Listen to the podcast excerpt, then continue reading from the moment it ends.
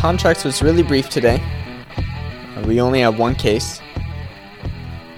And we only have one more case tomorrow before Contracts is done for the semester, and we're going to prep for our final. And so that's pretty exciting, but because of that, this episode is going to be fairly short. If you recall from our last couple of episodes, we're talking about the Statute of Frauds, and we're going over some general principles about the scope and application of the Statute of Frauds. This case that we talked about today is the Alaska Democratic Party versus Rice. What happened here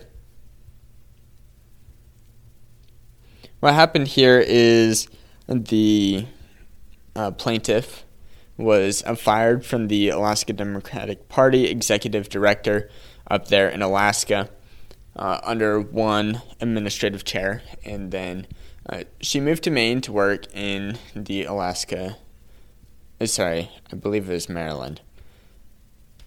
She moved to another state to work for the Democratic Party in that state. However, there was a person who was up for election in the Alaska Democratic Party and said if he was elected, he would hire Rice to be the executive and director again. And so she got excited about that, and it turns out that he was elected, and so he was the chair-elect, and he says, I've confirmed my decision. I'm going to hire you to be the executive director of the Alaska Democratic Party. You should pack your bags and get up here. So she does that. She packs her bags. She incurs some expenses. She forgoes a job that she had working in the Al Gore vice presidential campaign, and she takes off up to Alaska to be part of the party up there. And so she gets there, and the chair is saying, yes, we're ready to have you. None of this was done in writing, mind you, but the actual party said, no, you can't hire her. And so even as he's telling her that he can hire her, eventually he admits that he can't. And so she sues them because she was promised a job. She went in for another job and then moved up there. And so the defense that the Democratic Party is making there is that, well, there wasn't a statute of frauds. There was no contract actually written down. So we need to do our statute of fraud analysis. First, does the statute of frauds apply? Yes, and why was that? It's because her employment, her deal that she had talked about orally would have been for a period of 2 years as the person was elected, and then would continue for another 2 years if he was reelected. So statute of frauds needs to apply. Was the statute of frauds met? No. And that's because there was no actual written document of this agreement that had occurred. However, is there an exception?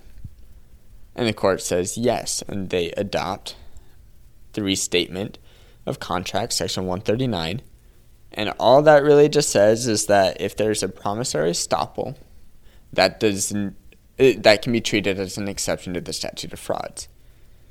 And the reason for that is so that people can't just get out of good contracts because of the statute of frauds. It's saying that a contract has been made, there's been reasonable reliance on that contract, and there's been a detriment to the person who relied on that contract, resulting in them needing to be compensated for that reliance.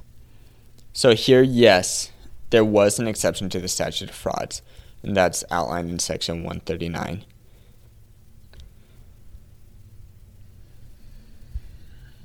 One last big takeaway that's important to note, even if there is this exception to the statute of frauds with promissory estoppel, then you need to still prove promissory estoppel.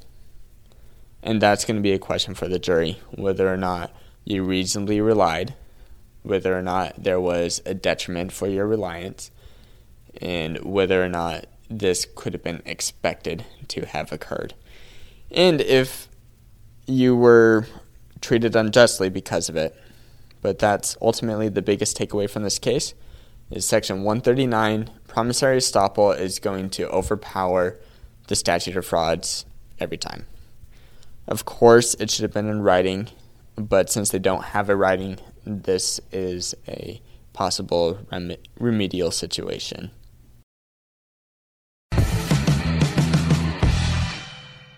Thank you for listening to this episode of The Law Schoolers. Before I let you go, there are four things I want to say. The first thing is, if you enjoyed these episodes and if you enjoyed the website, I would invite you to go and join Law Schoolers Pro. And you can do that by going to LawSchoolers.com/join.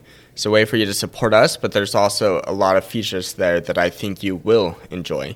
Second thing is that nearly all of our episodes are unedited. The only ones that aren't are pre-law materials, and the reason for that is so you can actually see the legal material in its raw form as I'm learning it as well. The third thing is that the information contained in these episodes are specifically only for educational purposes.